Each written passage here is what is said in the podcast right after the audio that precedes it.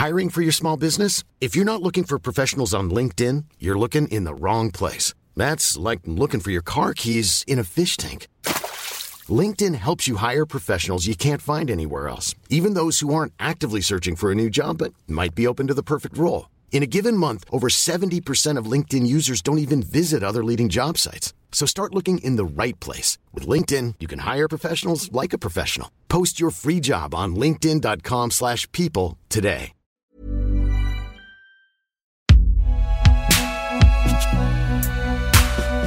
Binge Audio présente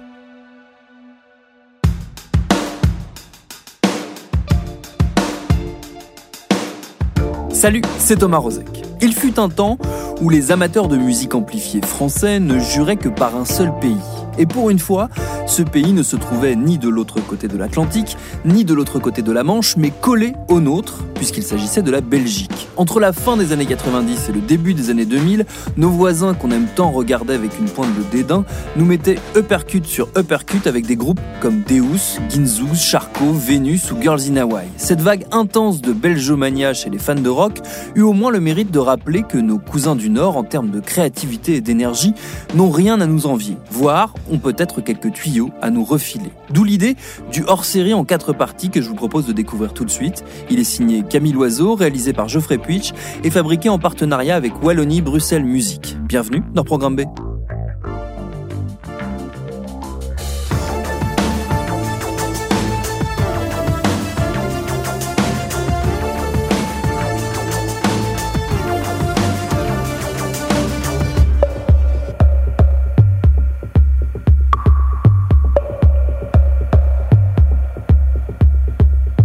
Angèle, Stromae, Lucen de Yakuza, Hamza, vous les connaissez, c'est sûr. Vous faites peut-être même partie des milliards de personnes qui les écoutent, les streament et vont les voir sur scène. Mais est-ce que vous avez déjà entendu parler de La Jungle, Ect, Tristan, Juicy ou encore David Noumwami Derrière les grands noms que tout le monde connaît, ce sont des centaines de groupes, d'artistes, mais aussi d'ingé de programmatrices, de bookers, qui s'affairent et forment ce qu'on appelle l'alternative.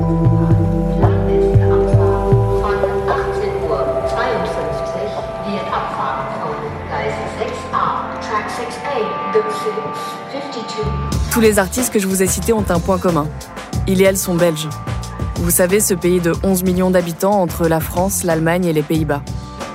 11 millions, ça peut paraître petit, surtout quand on divise ça en trois communautés, les flamands, les francophones et les germanophones, et puis en trois régions aussi, la Flandre, la Wallonie et Bruxelles-Capitale. Et c'est vrai que la Belgique est petite, parfois trop petite. Petite pour rencontrer son public et pour se faire un nom.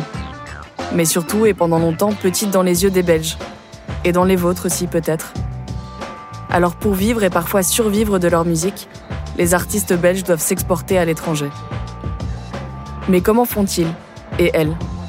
Qu'est-ce qui fait le succès d'un projet musical en dehors de ses frontières Qu'est-ce qui caractérise la scène belge En bref, c'est quoi cette belgitude dont tout le monde parle C'est Mathilde Fernandez, Lefto et Julien Fournier qui vont m'aider à répondre à ces questions. Ils et elles sont artistes, DJ ou ambassadeurs de la scène belge à l'étranger.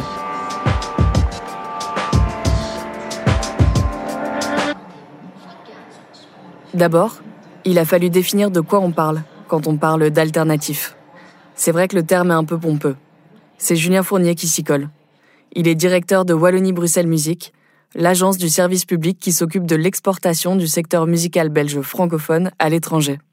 En gros, il s'agit de faire rayonner les artistes belges à l'international, aussi bien dans les musiques actuelles que le jazz, folk et la musique classique.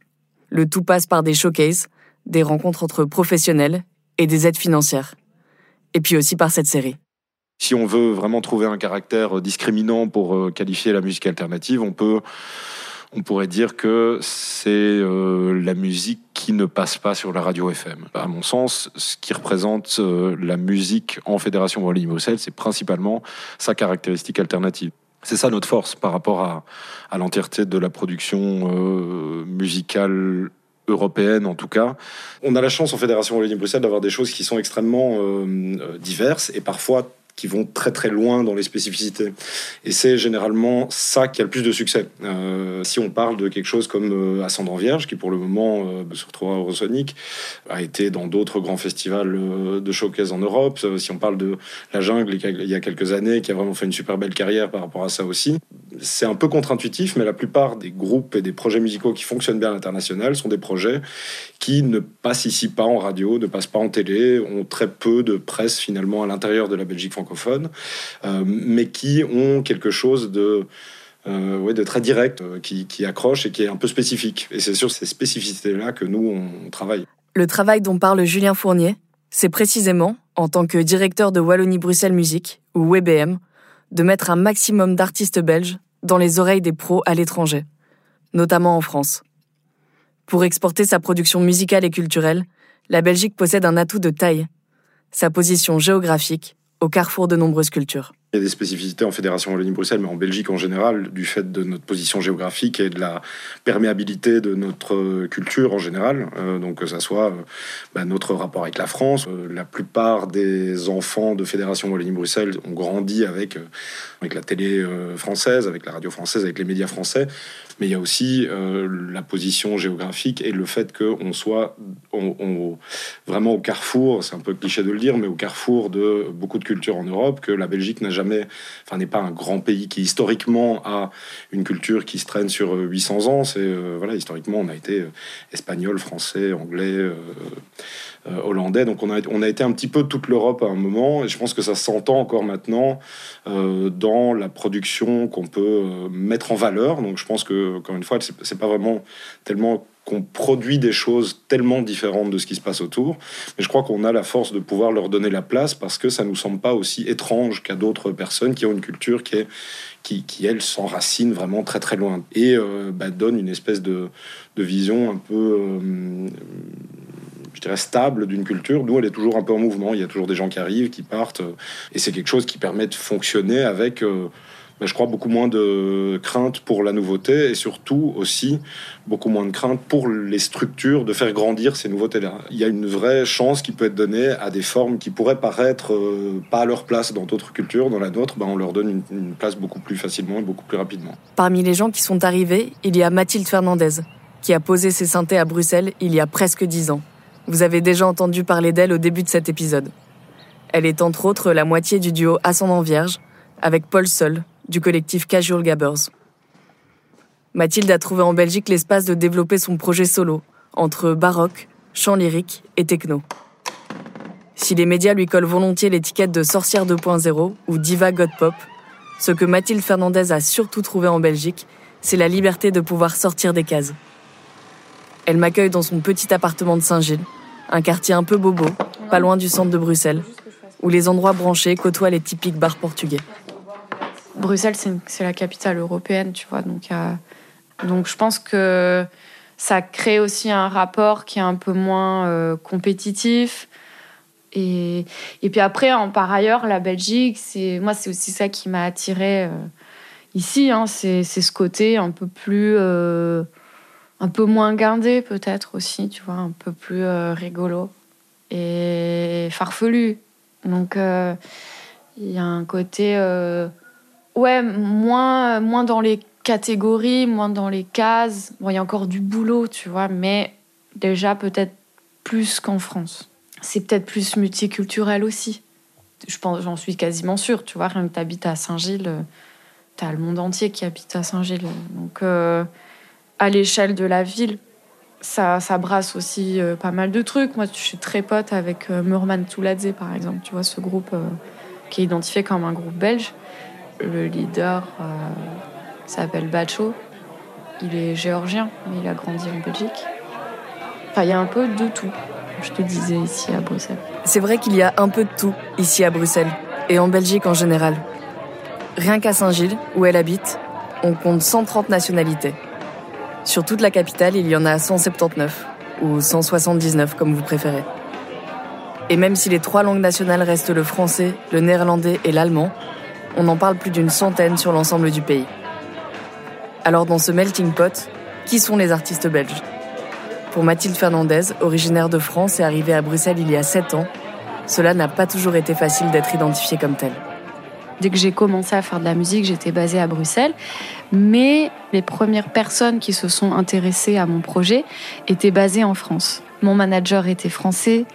Il m'a découvert via un article que j'avais eu sur les Inrocks. Et en fait, mon réseau pro s'est un peu naturellement fait en France, à Paris, au départ. Et bon, voilà, assez vite, j'ai essayé de, de, le ramener au maximum à Bruxelles. Mais c'est vrai que c'était peut-être un petit peu plus compliqué de me faire ma place à Bruxelles parce que j'étais très identifiée comme une artiste française. Je me retrouvais à, écrire aux, salles de concert, un peu comme tous les, jeunes euh, musiciens. Euh, et salut, est-ce que vous voulez me faire jouer? Chanter euh, botanique et tout. Donc généralement, bah, t'as pas de réponse.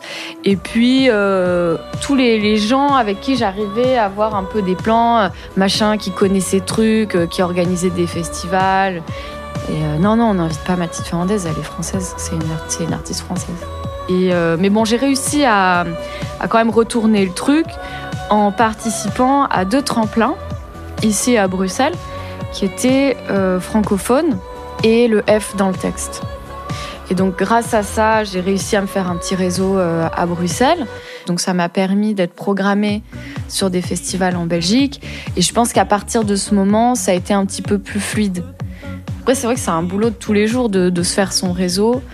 Et quand tu dois le faire dans un territoire, c'est déjà quelque chose. Mais quand tu dois le faire dans deux, c'est... Après, par exemple, pour Ascendant Vierge, tu vois, typiquement, on va faire le festival Eurosonic en janvier. Et c'est drôle parce qu'ils ont, ils ont inscrit Ascendant Vierge, FR, BE. C'est bien d'avoir les deux.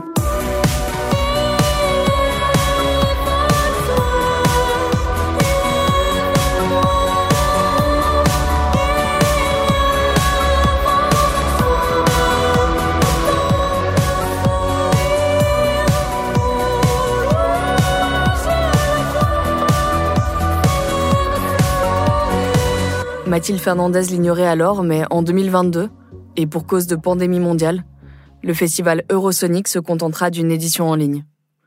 Le line-up, lui, ne bouge pas. À côté du duo Ascendant Vierge, on continue d'afficher les lettres FR, BE, pour France et Belgique. Entre les deux pays, on a souvent parlé de relations grand frère-petit frère. Ce n'est que récemment que la culture musicale belge, et la culture belge en général, a pu s'émanciper complètement ou presque de son voisin français. Presque, parce que pour les grands artistes belges, ou ceux que l'on pourrait qualifier de mainstream, sans jugement de valeur, une validation qui passerait par la France reste nécessaire, du moins du côté francophone. Pour l'alternative, c'est encore différent.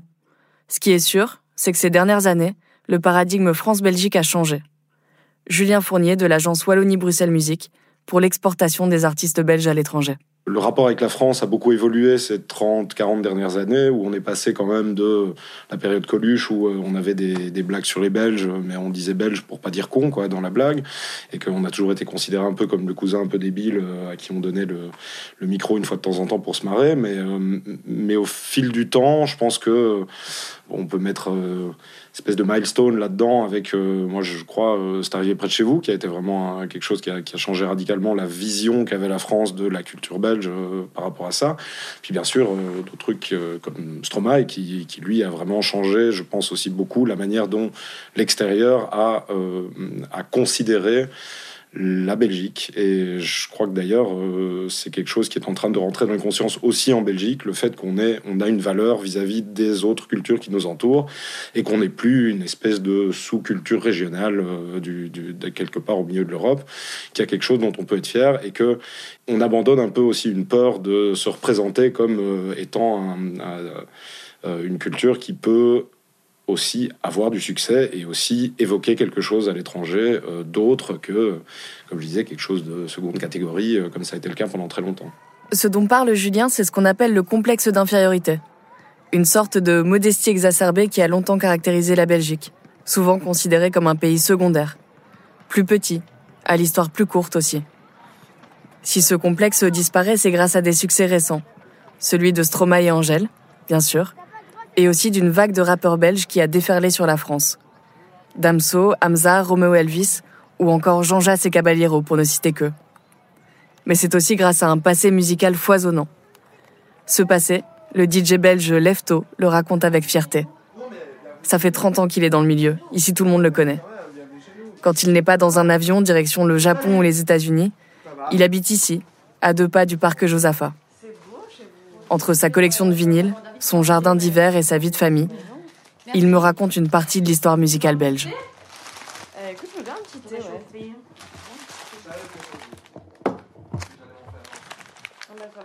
C'est surtout dans le passé qu'il faut aller voir euh, les choses qui ont fait qu'aujourd'hui, euh, il puisse y avoir des, projets comme on en a, comme des Stuff ou comme des Zangariki ou autre chose, ou, des gens comme Arnaud. Et je pense qu'on peut retourner alors à, à des gens comme euh, Marc Moulin, qui était déjà assez spécial pour son, pour son époque, que ce soit Telex ou, ou ses projets Marc Moulin ou Placebo, des choses comme ça. Donc il y a eu, y a ça aussi, il y a toute cette euh, vague de, de, new beat, puis il y a une vague aussi de new wave, il y a une des vagues différentes, mais qui ont fait qu'aujourd'hui euh, on peut avoir cette fierté de, de, de, euh, de, notre passé musical, et ça nous permet aussi d'être nous-mêmes, parce qu'on sait qu'on a quand même atteint ou qu'on a, on a eu des achievements dans, dans notre culture musicale qu'on peut pas se foutre vraiment de notre gueule en fait et qu'on doit être pris au sérieux. Et du coup en tant qu'artiste ça te permet d'être toi-même et de te dire moi je viens d'ici et je fais ça et je m'en fous tu vois parce que je sais que ce que je fais c'est quand même bien de toute façon tu vois? Et que tu n'as aucune honte et c'est ça qui est cool vous l'avez peut-être compris notre Lefto National c'est un peu une encyclopédie une machine à anecdotes qui connaît l'histoire musicale belge sur le bout des doigts. Alors je n'ai pas pu résister à l'envie de lui demander de me la raconter encore une fois, cette histoire.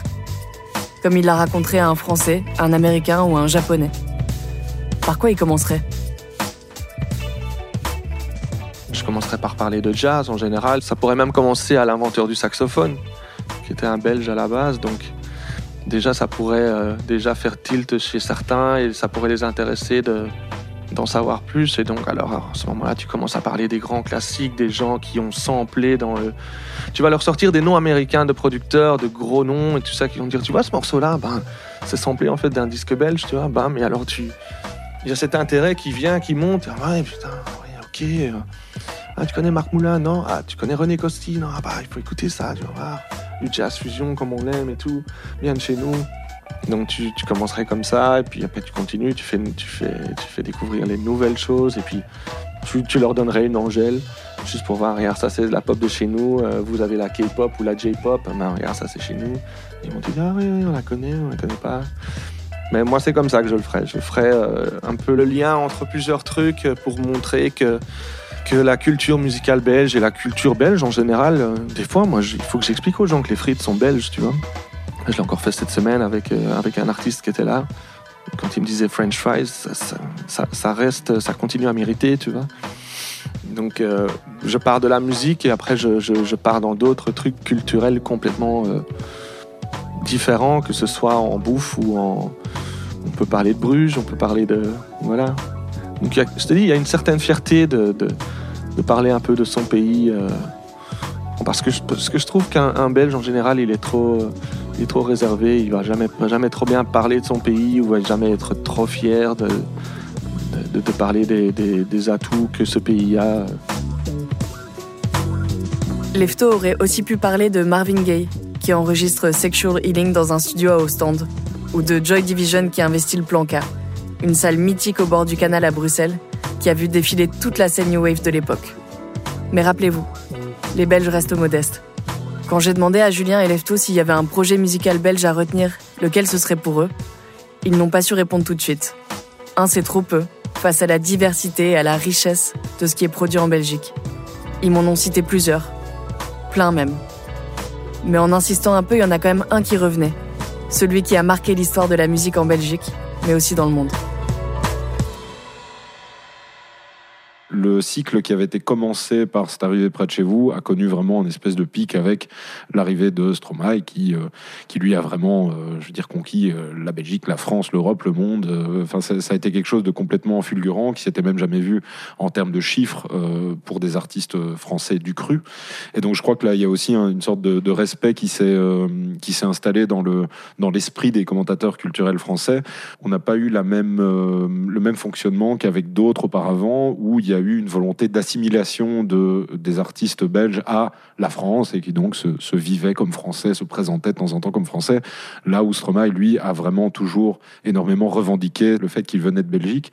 Euh, il l'a dit, redit. Euh, c'est quelque chose qui porte vraiment sur lui, euh, dont il parle régulièrement dans ses concerts, dans ses interviews. Et donc je crois que c'est aussi quelque chose qui a aidé la reconnaissance de la culture belge francophone comme étant spécifique. Je pense que Stromae a été un catalyseur pour beaucoup de, de, de jeunes, euh, pour la musique en général. Lève-tôt. Il a été catalyseur et fédérateur aussi, peut-être, d'une manière ou d'une autre. Il, il, avait vraiment, comme il était très connu des deux côtés du pays, je pense que ça a fait beaucoup euh, euh, pour, la, pour la scène musicale en général. Lui a, a, a pris ce drapeau vraiment jusqu'en France et beaucoup plus loin, jusqu'aux États-Unis. Moi, je, je marchais à New York, j'entendais Stromae dans les voitures, quoi. Vraiment, j'étais là genre, ouf, waouh, loin. Thank you, sir. Hey, America, Stromae, and I made it. Oh. Let's go to the best place in, in New York to meet all my American fans. Stromae est le premier Belge à s'être produit au Madison Square Garden, à New York en 2015. Son album Racine Carrée s'est vendu à plus de 2 millions d'exemplaires. En 2022, le maestro revient sur le devant de la scène avec une énième leçon dispensée cette fois en direct sur le plateau du JT de TF1. Il y interprète son nouveau titre, L'Enfer. Vous avez aussi pendant sept ans euh, lutté contre un certain mal-être, vous en parlez d'ailleurs sans détour. Dans vos chansons, vous parlez aussi beaucoup de solitude. Est-ce que la musique vous a aidé à vous en libérer? Je suis pas tout seul à être tout seul, ça fait déjà ça de moins dans la tête. Et si je comptais combien on est?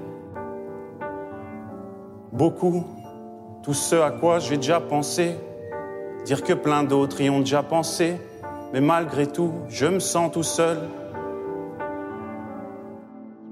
À ce stade de l'épisode, il est temps de faire le point.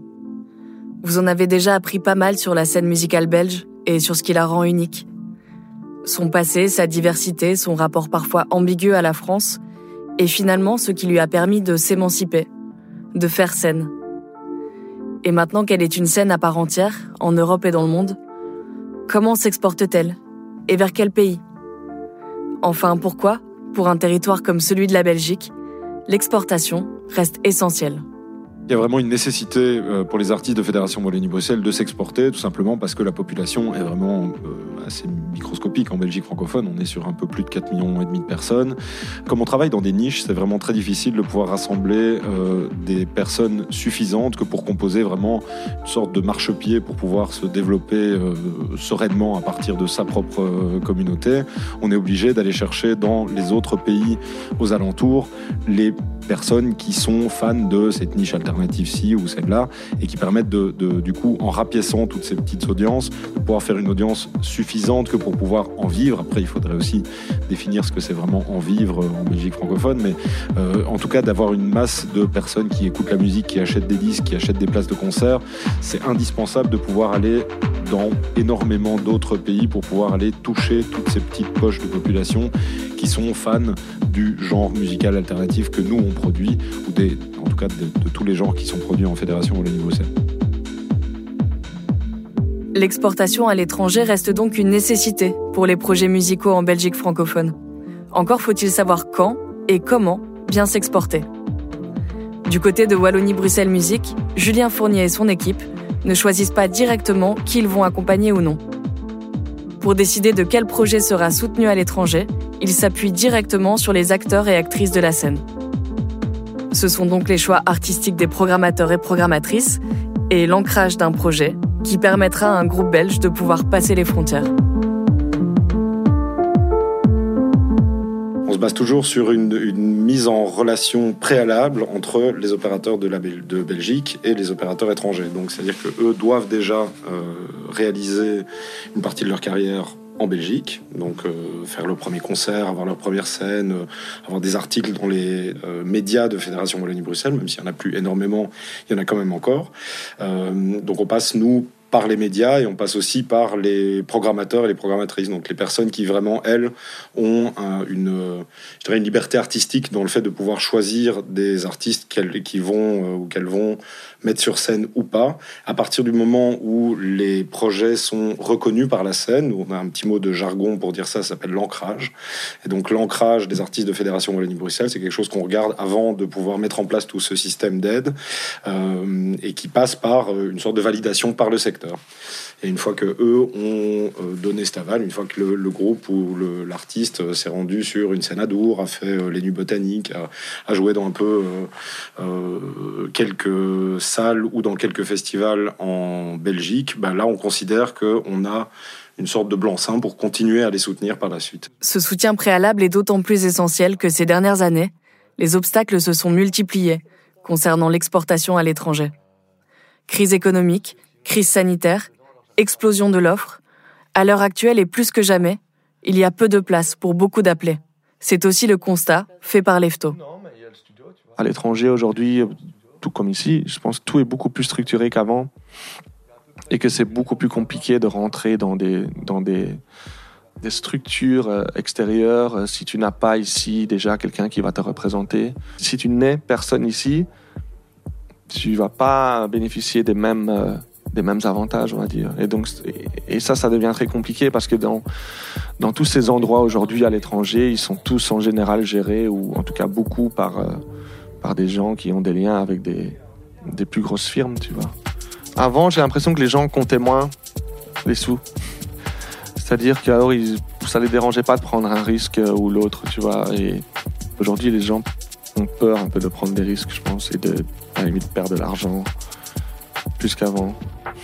Je pense qu'il faut vraiment euh, que tu sois déjà quelqu'un ici et que tu, aies déjà une bonne structure et que tu puisses justement aller à l'étranger avec des chiffres et des, des preuves que tu vaux quelque chose sur scène et que tu peux ramener des gens. On parle beaucoup d'étrangers et d'international, mais concrètement, quels sont les pays qui écoutent le plus de groupes identifiés comme belges? En pole position et sans surprise, la France, avec 60% des exports suivi de près par l'Allemagne. La raison se trouve une fois de plus dans la situation géographique du pays. C'est vers les pays limitrophes que la musique belge s'exporte le plus. Mais ce ne sont pas les seuls.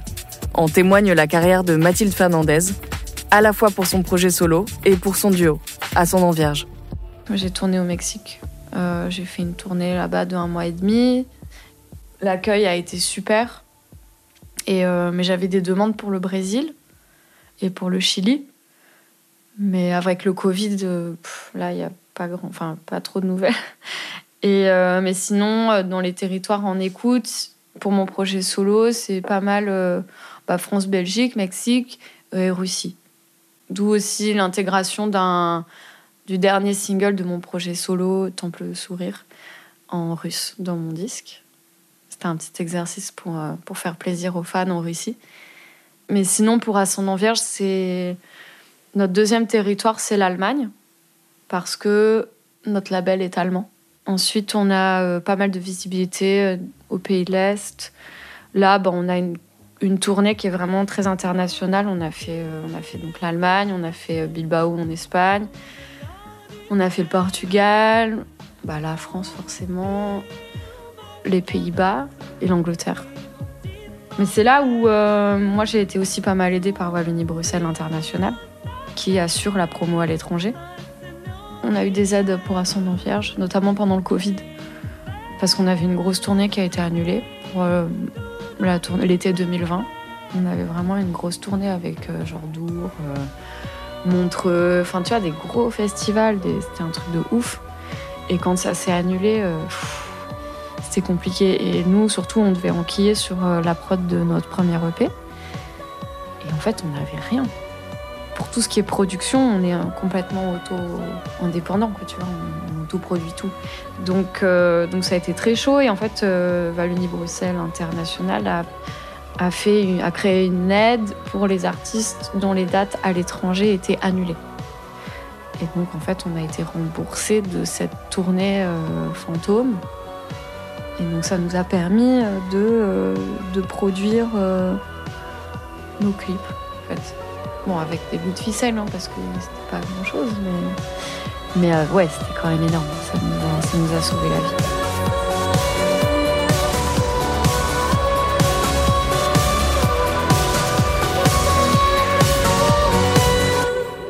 Sauver la vie. Les mots sont lâchés. Si l'exportation a permis à de nombreux artistes belges de vivre de leur musique, que se passe-t-il quand les frontières se ferment, en même temps que les salles de concert? Quand vivre de sa musique devient survivre. Tout court. Quel a été l'impact du Covid sur l'organisation du secteur belge? Comment les liens de la scène locale et nationale se resserrent pour continuer à faire vivre cette diversité artistique? On vous en parle dans le deuxième épisode de cette série.